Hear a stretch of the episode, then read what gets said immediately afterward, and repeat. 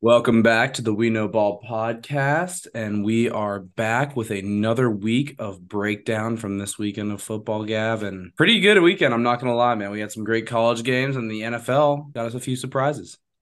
Yeah, I surely was not disappointed in the college football slate, which I referred to as college football Armageddon last week. And yeah, the N F L delivered. There were some big, big spreads in the N F L that ended up being close games, and even uh, an upset with uh, the Dallas Cowboys going down to Arizona, which nobody saw coming. So excited to hop into it. Jumping to the agenda, though, we got another week of recaps for you. We obviously are going to break down all the huge games in college football, I'll give you our winners and losers of the week, and, of course, round it out with our picks. Over in the N F L, of course, we're going to just go through game by game as per usual and break down our picks. It was a really bad weekend for me in both, so we'll get to that, but I think I might need to try a new strategy here with my gambling. But, obviously, college football is the big story of the weekend, so let's start there. And I think we got to jump to this Clemson F S U game first because, oh, man, Gab, this was one of the worst coaching performances I think I've ever seen.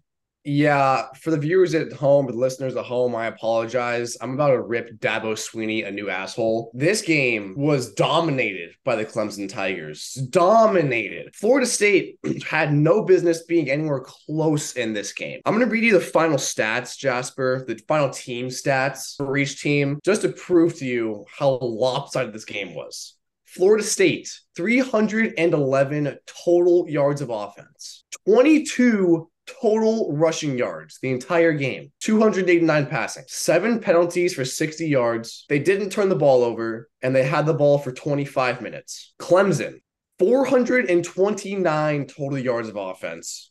one hundred forty-six of that came from the ground. Six penalties for fifty yards. They committed fewer penalties. One turnover, and they had the ball for thirty-five minutes. Now, obviously, people are going to say that one turnover was a seven-point turnover.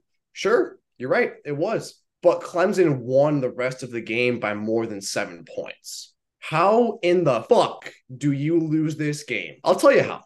One guy, Dabo Swinney, he must have just forgotten the game management portion of being a college football head coach because this was the worst managed game I have seen probably ever. I'm going to point out three key parts that really stuck out to me, but I mean, he, he was using his fucking timeouts like goddamn Halloween candy.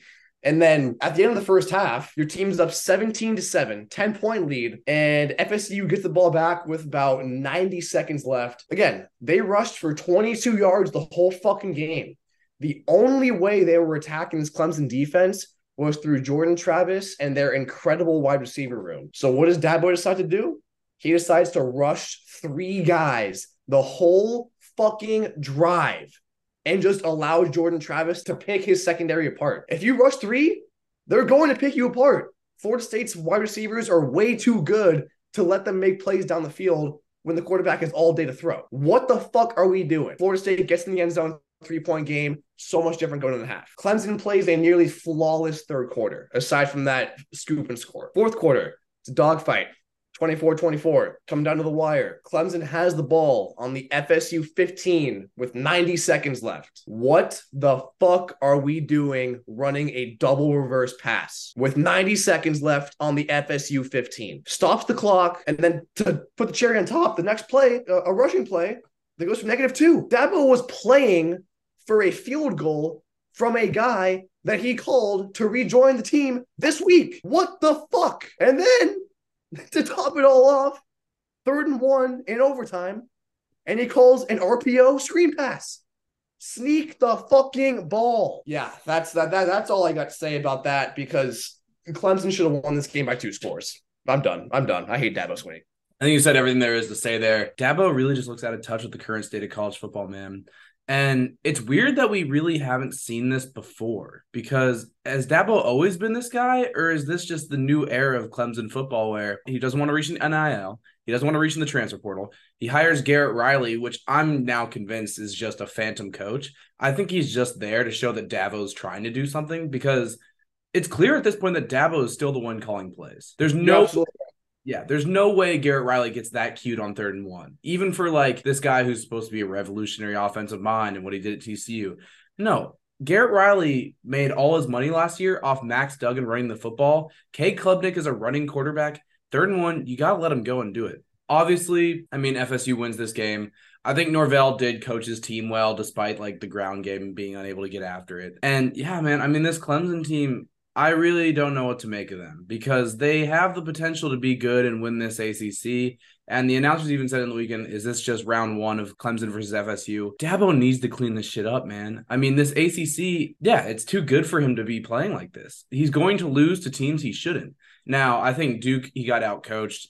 It's just been a matter of him getting outcoached all year, honestly. I mean, we'll see what he has have going forward, but yeah, I talked about it in my in our season preview. It might be Dabo on the hot seat after this season. I really just don't see a way out for this Clemson team. He absolutely should be, and I, I think you hit it on the head. He's failing to adapt to the modern era of college football, starting with the transfer portal and not dipping his feet in there.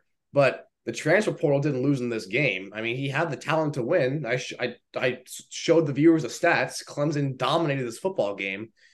He, just game management, man. And that's also new era of college football. I cannot wrap my head around why on a, whatever down it is and one yard to go, why we aren't just Q B sneaking every fucking time.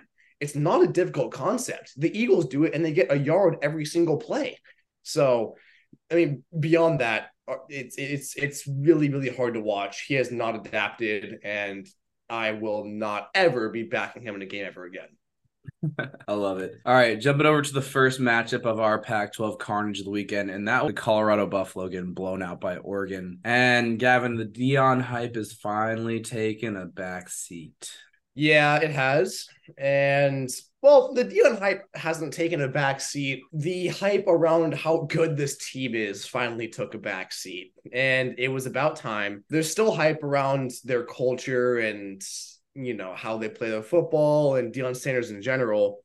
But this game to me was about Colorado finally getting revealed for the talent gap that exists between them and the rest of the Pac twelve, because there is one. On offense, they're still very good. I mean, Shador, he's he's going to be an N F L quarterback one day, but he has no time to throw the football. Only one team in college football has given up more sacks than Colorado this year. That is bad. One team across every single conference, and that will continue.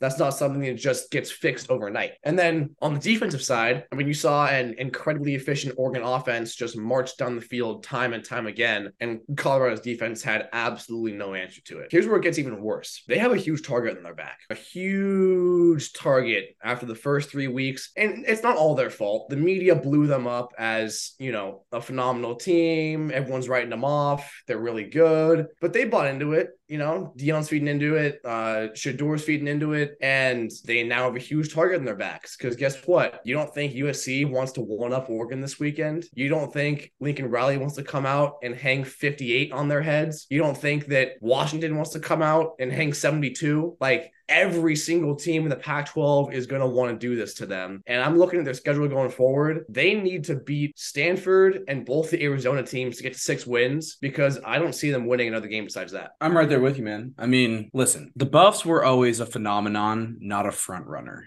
And showed this week, you know, like we said. I mean, I, I think Deion in a couple of years will absolutely build this team into a powerhouse, because who doesn't want to come and play for Deion Sanders, the way he shows how much he loves his kids and loves to win. But obviously, like, they played a bad T C U team. They beat a really bad Nebraska team. They almost lost the week prior to Colorado State. This was bound to happen. I mean, the Oregon offense, they came out, they played fast. Bo Nix looked incredible. Their defense did. I mean, Colorado's offensive line is nothing to write home about, but their defense played well. My problem right now after this game is the fact that we're acting like Dan Lanning is some messiah of football. You beat a mid-tier Pac twelve team. Let's calm down. This Dan Lanning is going to be the front runner for the Georgia job in a couple of years. This is ridiculous. Colorado, we all saw this coming. Like we even said on our preview, two or three scores. It was a lot more than two or three. I expected Colorado to at least score a touchdown in this one. But man, I mean, it's it's going to be a tough road ahead for the Buffalo. Obviously, I mean, next week the over set at seventy plus. I don't think it's getting there the way this offense played this week. Granted, the U S C defense is still not great. We saw that against A S U this week. But yeah, I mean, the fact that we were acting like Colorado was a contender is a little overzealous. I think in a couple of years they're going to get there, but this is the Deion Sanders effect, man. He is going to piss people off, and they're going to come out and want to make a statement against this Buffalo team. Yep, it's going to persist this season, next season, but as you said, they will get better uh, with, with Deion getting in the transfer portal and recruiting, obviously. Uh, right now, there simply just exists a, a, a talent gap, and it's not really anything that's able to be overcome um, this season, especially considering the talent in the Pac twelve. And yeah, as far as the Dan Lanning goes, I, I think he's a phenomenal football coach, but he needs to prove to me he can win the big game first, and this wasn't a big game. Exactly, that's my problem with this. He be like, if he plays this game kind of game against A S U, we are just skipping over it entirely. It's just the fact that it's Deion in Colorado, and you're right, the talent gap is there, man. He's gonna get some more dogs and leaders on that team next year. He's gonna make some noise in the Big twelve, but this just isn't the year for Deion. You know, like the fact that you've got this Colorado team to three wins is a win enough for this season for me. Yeah, yeah, and if they can get to six and go bowling, that's that's something that nobody in no. Nobody in America thought they'd do this year. So they've already overachieved, but the t- the, the problems statistically still remain with the sacks and the defense. And it's going to continue week in, week out. Yeah, and they were always there. It's just it was just a matter of time before this team got exposed. Yeah, yeah, you're right. Absolutely correct. All right, sticking with the Pac twelve, U C L A went down to Utah fourteen to seven. And Gavin, I'm really starting to buy into this Utah team at four and oh without Cam Rising. I'm going to s- pretty heavily disagree with you right there. Uh, Here we go. Yeah, on on on a couple of bases. So uh, there, there's no there's no question that that nobody in the country is better than Utah at stopping the run. They have the best run defense in America, and it's not particularly close. They're allowing one point seven yards per rush right now. It's it's pretty insane. And the team right behind them at one point nine, U C L A. So this was a great a great game of two physical football teams that stop the run better than just about anybody. Here's my problem with Utah. They scored one offensive touchdown again this week. And that's been the theme in each of the three games they've played against Power Five teams. Against Florida in week one, they scored a bomb or they, they threw a bomb on the very first play of the game. It's one play. And then failed to move the football the rest of the game until Florida trotted out three guys wearing the same number on defense uh, on, on a punt. And they got another one right there. I think they've scored maybe four or five offensive touchdowns against Power Five teams in their three games. It's nothing to write home about. On the ground, it's okay. I mean, Nate Johnson is obviously getting it done with his legs a little bit. Uh, but against this U C L A team, they only accumulated two hundred nineteen total yards of offense. And watching that game, they have zero playmakers on the outside. Nate Johnson's favorite target in this game was freshman wide receiver Mikey Matthews, and he isn't exactly wowing me with his speed or his his route running ability. Brent Keithy's still hurt, and when he comes back, he'll be the main target, but to have your tight end be the main playmaker on your team, Brent Keithy isn't Brock Bowers, to tell you that much. Cam Rising coming back obviously will give this offense a jolt. Obviously. For me to say it won't would be absolutely blasphemous, but he can't do it alone. And against the pass, they're not that good. Good. Like, if you're looking at opponent yards per attempt, they give up seven point three yards per attempt, which is worse than Colorado. Yards per completion, they give up over ten, which places them over one hundredth in the F B S. Sorry. They give thirteen point five yards yards per completion. And this isn't because teams need to throw a, the ball against them because they're losing. They've been playing tight games. Quarterbacks are eating them alive. So when they play a team this weekend in Oregon State, in Corvallis, away from Rice-Eccles, where they're historically bad, I have serious concerns for how D J Uiagalelei is going to attack them down the field, let alone Michael Penix and Caleb Williams. That's my take on this team. They're tough. They're physical. There's no doubting that. They always have been. They always will be, but they lack the playmakers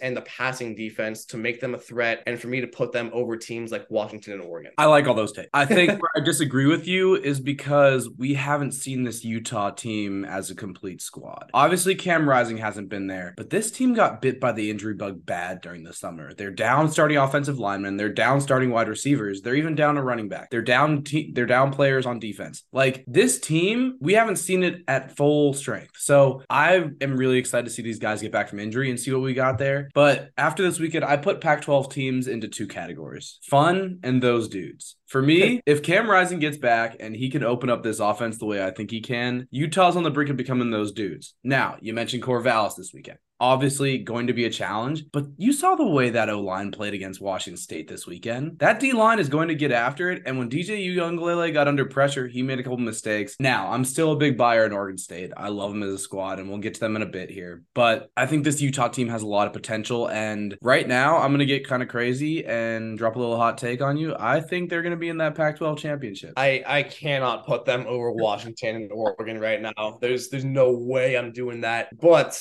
to be fair, They are they are bit by the injury bug. My my take on that though is that it, it I mean, you know, you're already four games into the season. You can't exactly expect your team to come together and start playing like a well-oiled machine right away, right when those guys come back, and they're hitting an incredibly difficult part of their schedule right now. They go into Corvallis this weekend, and remember, we talked about this during our Pac twelve preview. Um, they're great at home, they don't lose at home, but they don't win on the road, like ever. So they go into Corvallis this weekend, then they get Cal at home, then they got to go to the Coliseum to play U S C, then they get Oregon at home, then they got Arizona State at home, then they need to go to Seattle and play Washington. I have them losing at least two of those games, more likely three. They lose all four. I mean, obviously, write the season off. Uh, but it, it, it's it's a tough stretch coming up. They're gonna win with how they won this weekend. It's making their opponents play their style of football, shutting down the run, forcing guys to throw the ball, but they're not really, they're not really stopping the pass right now. The problem is Dante Moore wasn't ready to do it himself. Like he's, he's still too young. U C L A is a, a decent team. They're they're not ready to take that step into the upper echelon of the Pac twelve just yet. Well, and there won't be any Pac twelve, so they'll they'll have some they'll have some adjusting to do in the Big Ten. Um, and yeah.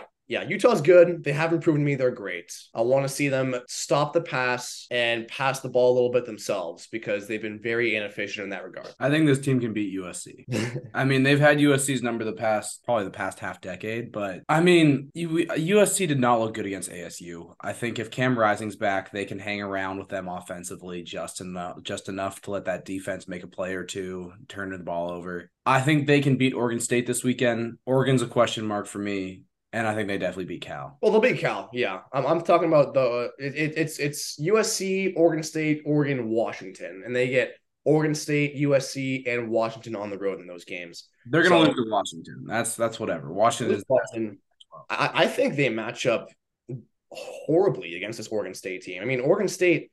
Um, yeah, obviously they got thirty-eight hung on them this weekend by Washington State. That was all through the air. All of it was through the air. Oregon State shuts down the run. They're very good against the run. And Cam Ward just had all day to throw because they couldn't get that D-line home, take apart that secondary. It looked bad because it was, but this Utah team cannot throw the football like Cam Ward and Wazoo can throw the football. That's why I think Oregon State's defense will be far better this weekend. And on the offensive side of things, D J was able to, to, to throw the ball down the field pretty effectively this weekend. Did he throw a pick? Sure. Uh, but with Damian Martinez, Damian Martinez needs to get going because D J can't do it alone. But if they can get Damian going just a little bit, it'll give D J the chance to open the field a little bit. And again, in Corvallis, I, I like the matchup for the Beavers. But, but, you're right. You're Utah's a physical team, and if this turns into a physical game, we know who's winning. Yeah, and I just think last last point on Utah here. I think Utah can make teams play their game a little better than Florida can, and we saw what Florida can do against a high-powered offense. Fair enough. Fair enough. We'll we'll we'll see this. We'll see this Friday, and I'm sure we'll we'll preview this game. Obviously, coming up on Thursday here, so I'm excited.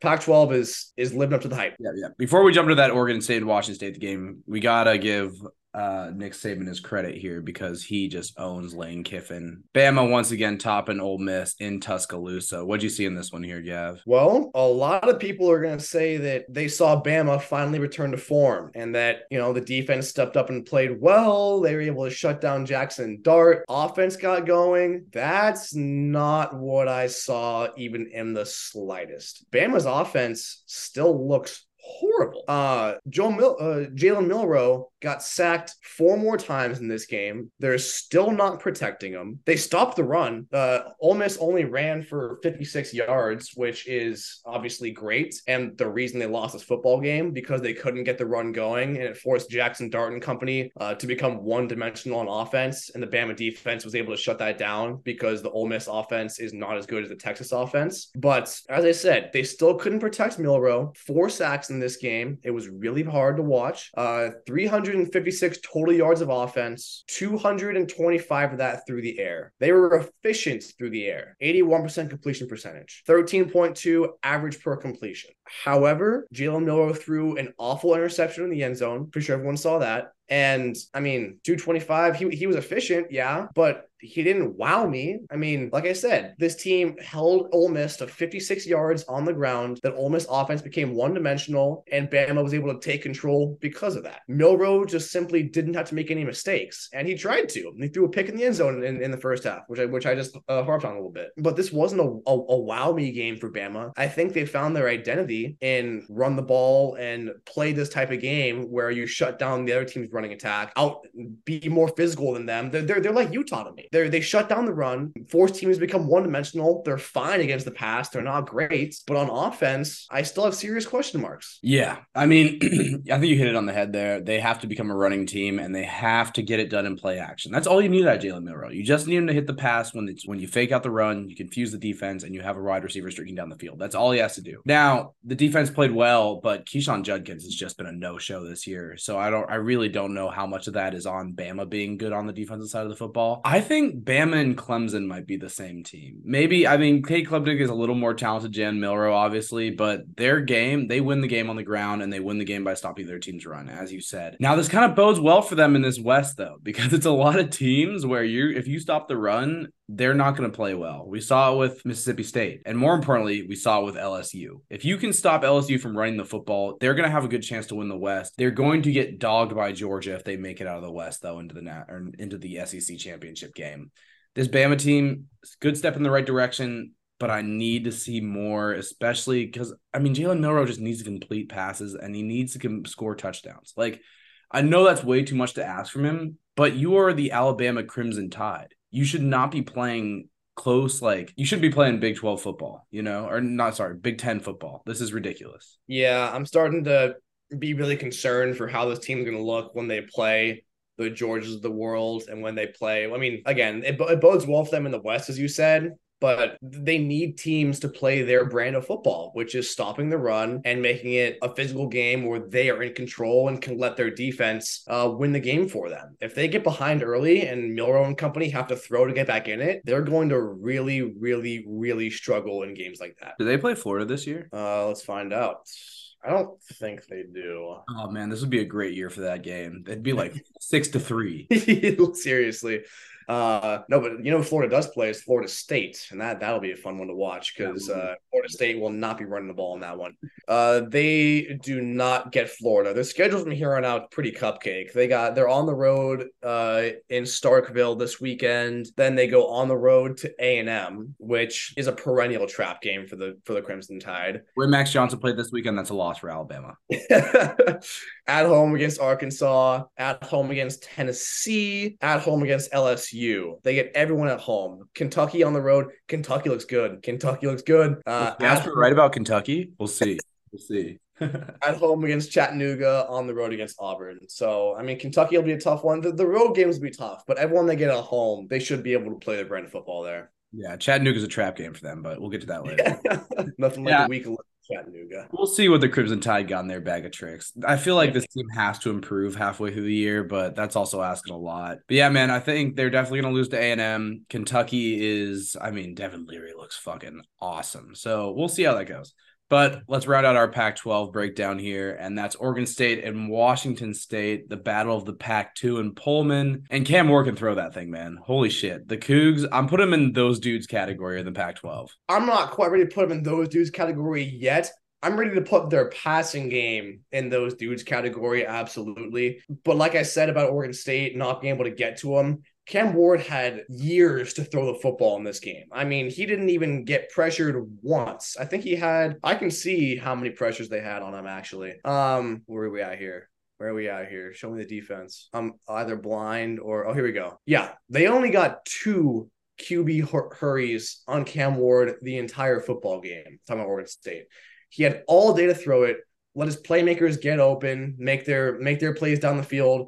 They played their brand of football. It was a great matchup for them. They looked phenomenal through the air. Oregon State picked their defense apart. Oregon State put up four hundred forty yards of offense. Uh, two hundred forty-two of that came on the ground. they could not stop Damian Martinez and company. one hundred ninety-eight passing yards for D J, one interception. I mean, it's it's it's fine. The Oregon State's not going to win games with D J. They're going to win him with their ground game, uh, which actually bodes well for the Utes this weekend, as you were saying. But yeah, Washington State, their their brand of football is going to be just straight up races. They're gonna they're gonna play in shootouts. They're gonna race teams, see who can score more points. They're gonna let Cam Young sling that thing. And hey, they're a top twenty team in the country right now, so they, it's working. I think they deserve to be a top twenty team in the country. And I mean, I think the thing that stuck out to me is, like you said, Cam Ward had all day to throw. If Oregon State's not going to put a dent in that offensive line, what team in the Pac twelve is? Well, Oregon State doesn't have a whole lot of perennial uh, pass rushers. They stop the run really well, but they don't really get an elite pass rush on anybody. Uh, Utah will give them problems in the pass rush. Uh,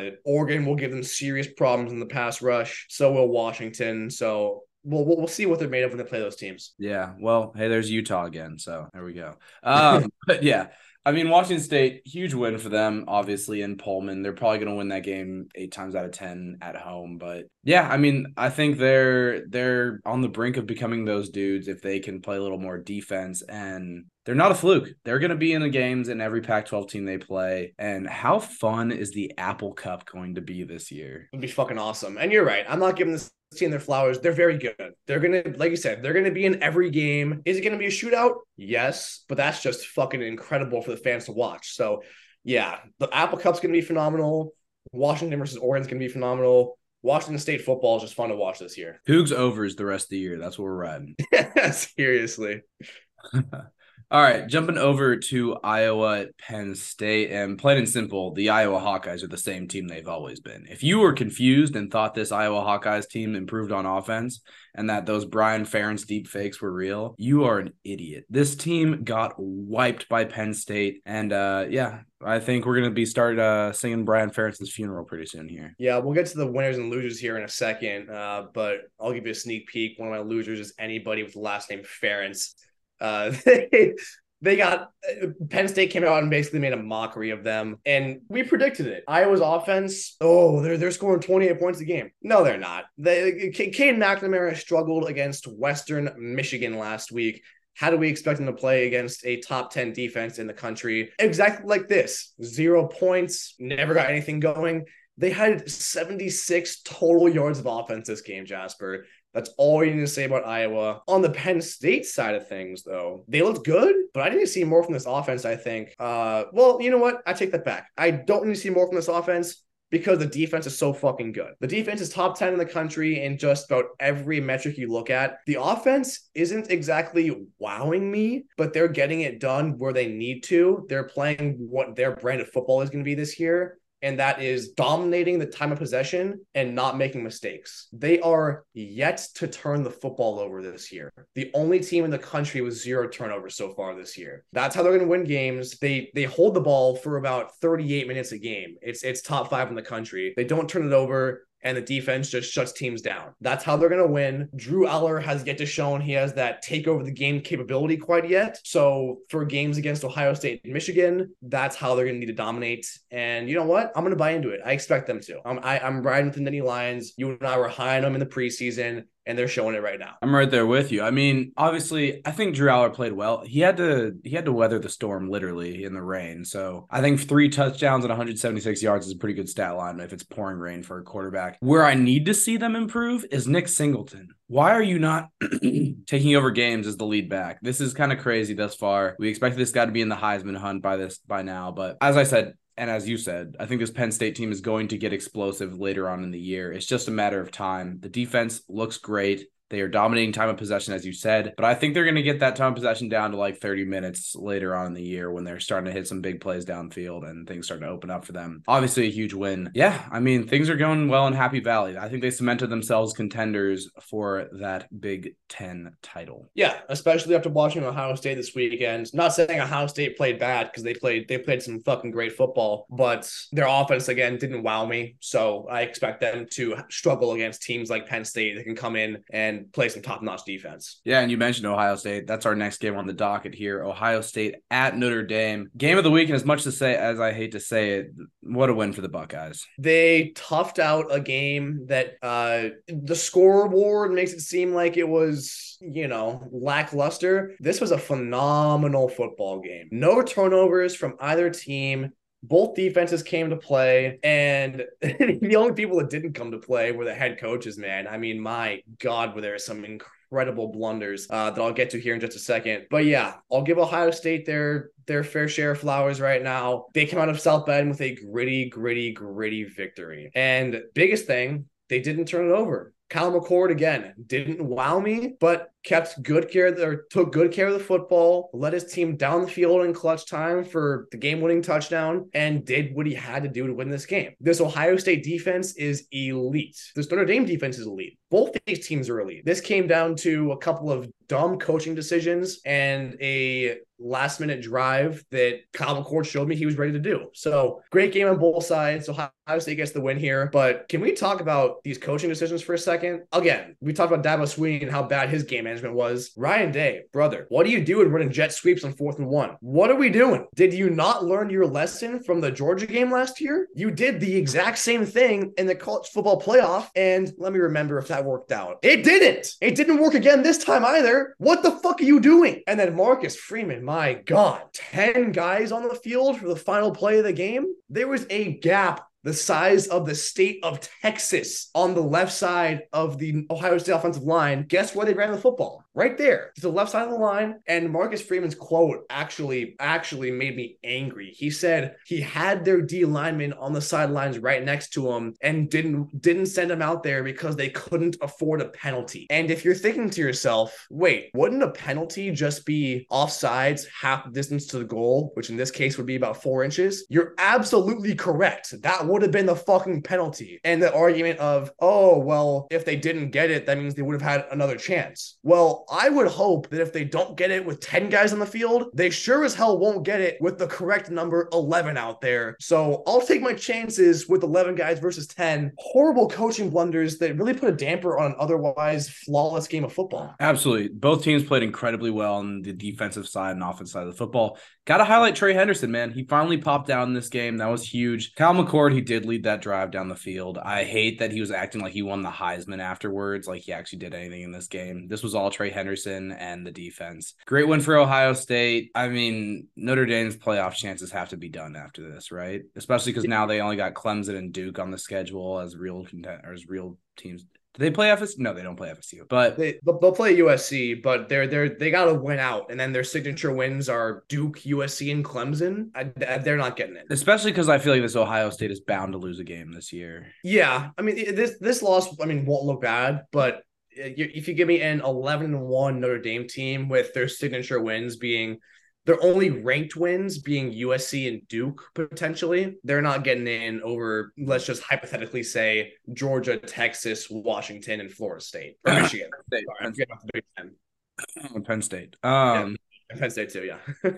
But yeah, I mean, tough loss for Notre Dame. You kind of felt like the air gets sucked out of that stadium the second they lost because everyone knew, oh shit, we're not making the playoffs again. Yeah. Which sucks because this is Sam Hartman's last year in college football. So you're kind of you're playing for a New Year's Six Bowl, which is okay. That's a good step for Marcus Freeman in his second year, but you're absolutely right. Marcus Freeman lost his team this game. Um, nothing much, nothing much else to say there. Yeah. Well, moving forward, like you said, Notre Dame needs to win out to have any chance. I think their chances are done.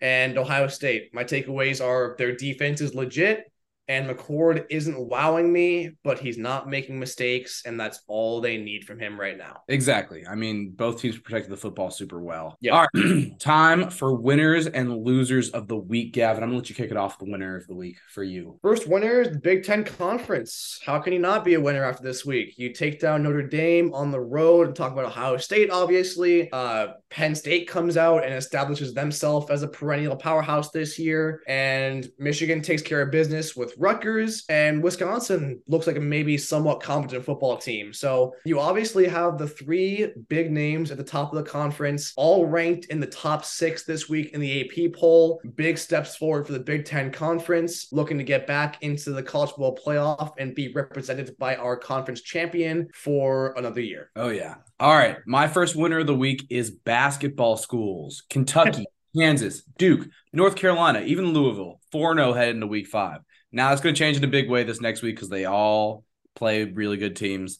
But we got to clap it up for these schools who are usually looking forward to March at this point in the year. They're looking good. Give me, give me that list again. Kentucky, Kansas, Duke, North Carolina, Louisville. Yeah, yeah. Uh, yeah, North Carolina kind of was scaring me for a little bit with, with Pitt, but uh, they turned it around and came out on top. So, yep. Big winners. My second winners, plural, gotta be Miami and Duke. Uh, you just mentioned Duke as a winner. I'm I have them as a winner here for a different reason, not only because they look good, but because the top of the A C C, and by the top, I mean Clemson and Florida State, look like shit. This this this conference is wide open, and these these teams, Miami and Duke, they've looked very good this year. Duke stops the pass better than just about every school in the country. They're top three in pass defense in just about every metric. Miami. Miami stops the run better than just about anybody. They're top five in the country in just about every run defense metric. Tyler Van Dyke and company are putting it on display right now. Look out for Miami and Duke to potentially make a run at this title before the, the A C C championship game, to potentially leapfrog the Seminoles and potentially give the Seminoles two losses heading into the championship game. I like it. I think North Carolina Duke is going to decide who plays in that A C C championship game, which kind of sucks, but we'll see how it goes. We shall see. We shall see. All right. My second winner of the week, mentioned earlier, the Washington State Cougars. This, and that's just because this team belongs in the Power Five. This is ridiculous. They're proving everyone wrong. Cam Ward is playing like a Heisman candidate, and I really think Oregon State will not be the last team they knock off in the Pac twelve. They looked good this weekend, and I expect some big things to moving forward. My third and final winner, staying in the Pac twelve, is the Oregon Ducks, and not just because of their win this weekend, but because of how they won it. They took care of business, and because of what I saw from Lincoln Riley's squad down in Tempe. To me, Oregon established themselves as the clear second best team in the conference this weekend, uh, considering U S C's struggles with the Sun Devils, and that's what they needed to do. So big week for the Oregon Ducks. Moving forward, I expect them to continue to play great football uh, until they get to that Washington game. I like it. I like it. I hate Dan Lanning still, but I like it. Um, my last winner of the weekend is Brian Ferentz deep fakes. Shout out to Twitter for telling us what that coach, what's going on in that guy's mind, because this year's going to be rough for him. He deserves to laugh at his own pain a little bit. I agree. I couldn't agree more. All right. Heading over to losers, Gav, kick us off. Anyone with the last name Ferentz, my yeah. God. Uh, yeah, they'll, uh, I, I expect both of them to be out of a job come season's end. Certainly, uh, certainly Steven will, because they, they aren't averaging twenty-five points a game. That ain't going to happen. Uh, and yeah, I expect, uh, or not Steven. I don't know why I just said Steven, but I expect Kirk to be out of a job as well uh, after Iowa barely makes a bowl game. Yeah, yeah. It's going to be a slow grind to six wins. My loser of the week, Gav, Mike Gundy. Back-to-back brutal losses for Gundy and Oklahoma State. You got South Alabama last week, Iowa State this week. Oh. This is a team I think a lot of us were expecting to take over the Big twelve with the departure of Texas and Oklahoma. But, man, I mean, they can't even run with Iowa State. Losers. Loser. My second loser, the Bama offensive line. You still prove to me you cannot protect Jalen Milroe. You will not be be able to compete with any powerhouse schools moving forward if that is the case. I like it. I like it. My other loser this week, and we're staying in the Big twelve, it's finally time to admit that Texas Tech is dead. Just one and three in the year, and it looks like Tyler Show is done. Bad take from us. Time to bury this Texas Tech team. We love you, and we're going to move on. Damn it, not my Red Raiders. Uh, but unfortunately, I think you're right. My third loser, and this is my mega loser of the week, coaching and game management. You are an absolute loser this week. I'm looking at you, Dabo Swinney. I'm looking at you, Ryan Day. I'm looking at you, Marcus Freeman. This weekend made me believe I can coach college football, and I am not kidding when I say that. So, absolute loser in that department. I hope we see more teams utilizing the Q B sneak on any down and one yard to go moving forward. I like it. All right, my last was the week is Lane Kiffin's hopes of turning Ole Miss into a contender. I feel bad for Joey Freshwater. He may never beat Bama. Ole Miss is going to be a perpetual fifteen to twenty-three ranked team in the country forever, and Lane Kiffin will eventually leave to take a job at Texas A and M. A and M. Probably right about that. All right. Jumping into the picks of the weekend, I went one and two. Some brutal losses with U C L A plus four and a half, and obviously Notre Dame money line. Rutgers plus twenty-four and a half. Never a doubt. Yeah, and the U C L A, I mean, you could have easily gotten there if Dante Moore just didn't look like a freshman, unfortunately. Uh, two and one for me. I'll take it. Decent week, uh, with my lone loss being Oregon State minus two and a half. I was simply on the wrong side of that one. There's no way around it. Washington State at home really shut me up and showed me that I should have been riding with the home underdog as I usually do. Um, but other than that, Notre Dame plus three and a half. I mentioned it last week. I got three and a half hook early in the week because I expected the line to drop a little bit, which it did. I know a lot of Notre Dame bettors who pushed on that one. I got the win. Um, and then that U C L A Utah under. I mean,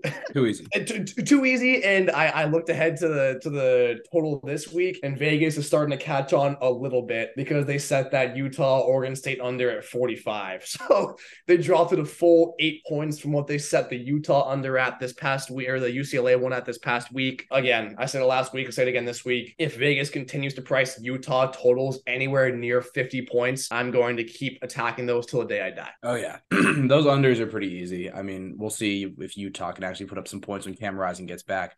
But for now, we got to let it be. All right, heading over to the pros, and the N F L is just wide open this year. I mean, I think the Dolphins and the Niners are the only good teams this year.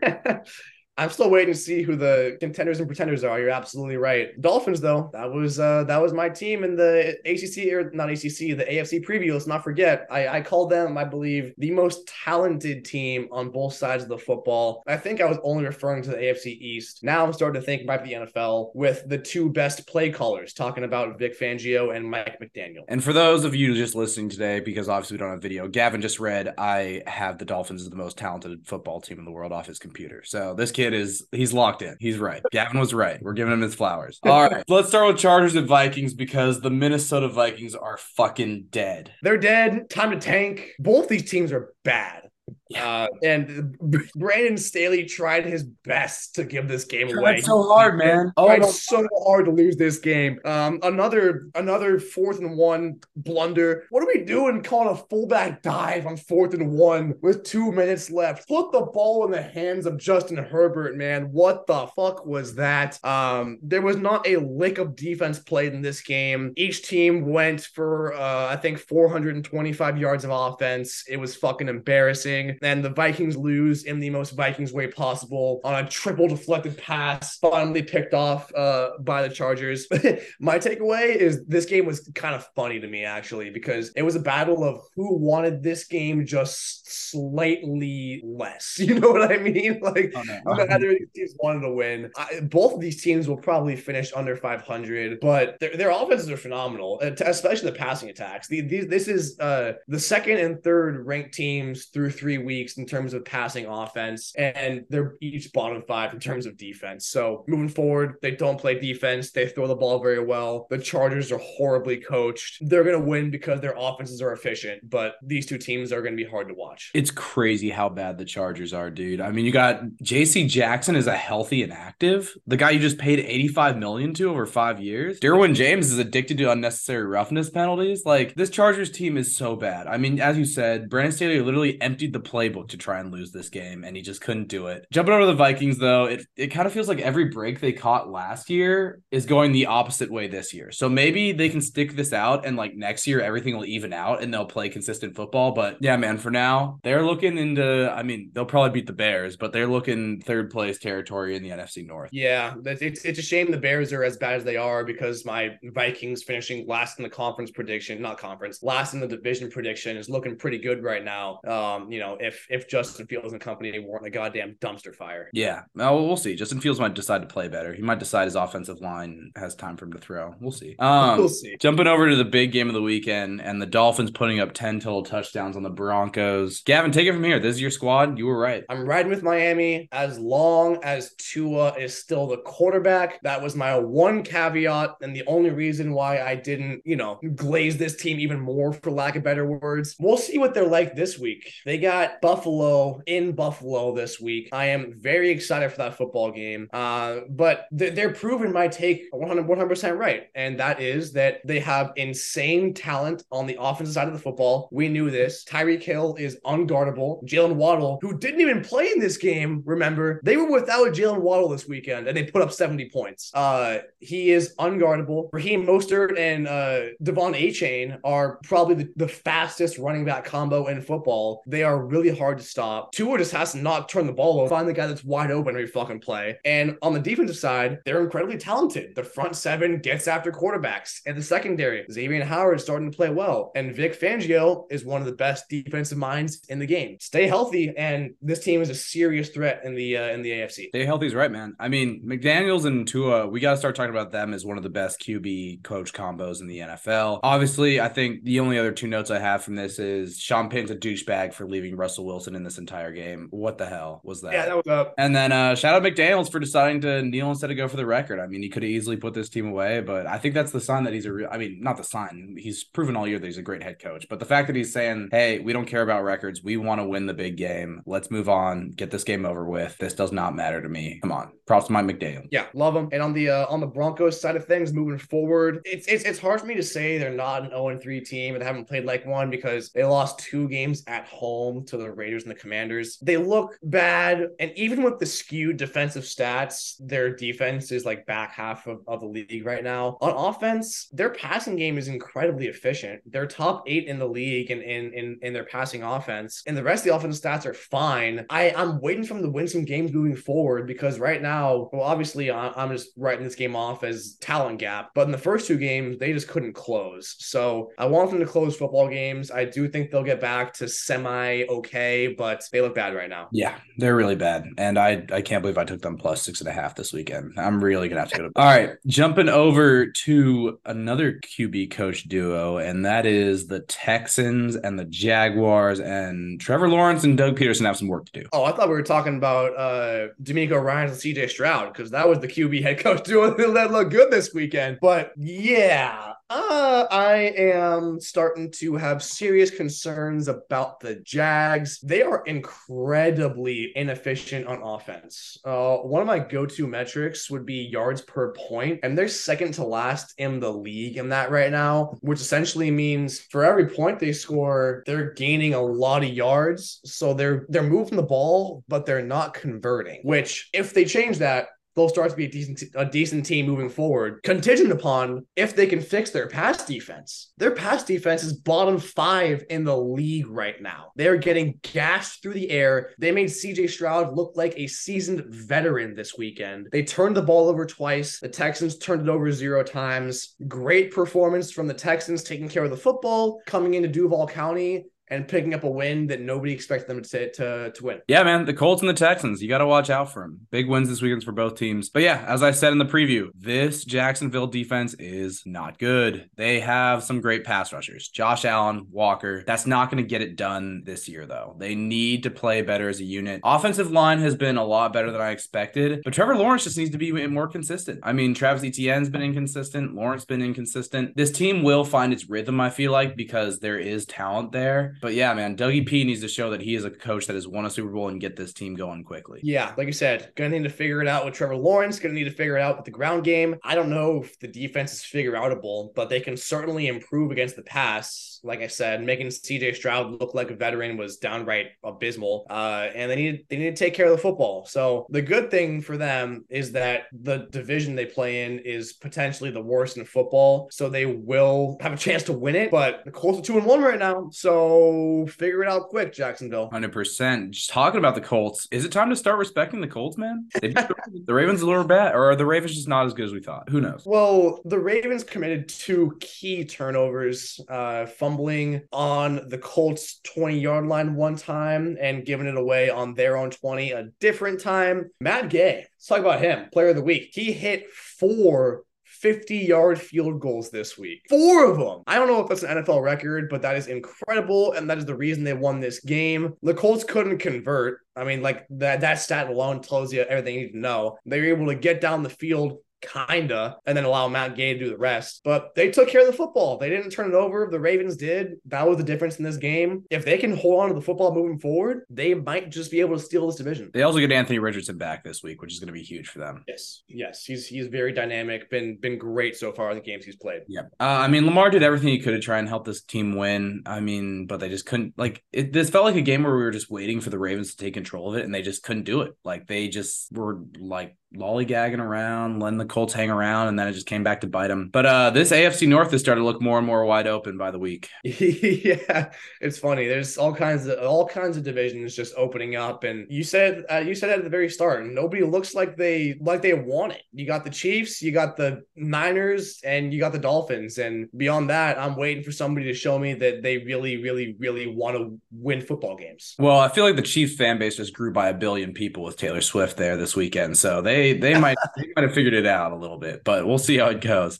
Uh, jumping over to another team who we got to talk about, and that's the Cowboys visiting the Cardinals. And Gavin Dak is still Dak. Well, in this game, he didn't do enough to win. You're right. Uh, as a matter of fact, he threw a pick at the end that was very, very, very not good. Uh, that was a horrible read. That looked like the Dak we know from the past couple of seasons. But I'm chalking this one up. A, is a one-off. They'll bounce back. Uh, but B, I am more concerned about the fact that the Cardinals ran for two hundred yards on this defense, and the fact that the Cowboys committed thirteen penalties in this game. That is the stat I'm looking at. You're not going to beat anybody committing thirteen penalties, and it showed because they lost to the worst team in football. Uh, the Cardinals are not good. They still suck, but they gashed this Cowboys defense on the ground early. If you look at the game flow and how it all came together, Cardinals come out, run game, three points. Cowboys punt. Cardinals come back, run it down the field, six points, nine nothing. Cowboys come out, they get a field goal. All right. Like, we couldn't convert when we got down in the red zone, whatever. Cardinals come back, touchdown again. Just run, run, run, run, run. Dak comes back and leads the team down for a touchdown. Now we're at fifteen ten. Cardinals come out, another field goal with the run game. Cowboys punt. Cardinals come back. Field goal, twenty-one ten, go to the half. All right, time to reset. The Cardinals just ran all over the field on us. Let's come out, second half, and get right back in this. And they come out, and again, field goal. Couldn't convert down the red zone. And here's where it starts to get into Dak, Dak problem territory. Couldn't convert there. Cardinals punt. The Cowboys now have the ball with a chance to tie the game. It's a one-possession game. They get down to the four-yard line. Offensive holding penalty, back them up. Third and thirteen, just a killer penalty. They end up going for it on fourth and three. Cannot convert. Killer right there. Cardinals give the ball back to him again. And that's where the Dak pit. And then we get, get down there. Another field goal, twenty-one sixteen. Couldn't convert. Blame that on Dak. Cardinals score for a touchdown, twenty-eight sixteen, and then the infamous pick that I alluded to earlier. The Cowboys had every chance to get back in this game. What gashed them in the first half was the run defense, which it'll be fine moving forward. It'll be fine. And then the second half, it was Dak not being able to convert in the red zone as well as the penalties. one hundred percent. And I'm right there with you. I think this game's easily a one-off. I think this defense was still in a little shock after losing Trayvon Diggs, that ugly A C L injury in practice this week. Obviously, Dak needs to figure it out a little bit. And I mean, he's done a great job protecting the football this year. I think he's played a little conservative at times, but this offense is way too talented to play, put up that few points. Like, I mean, I think we can just chalk this up to Josh Dobbs being the best dual threat Q B in the N F L.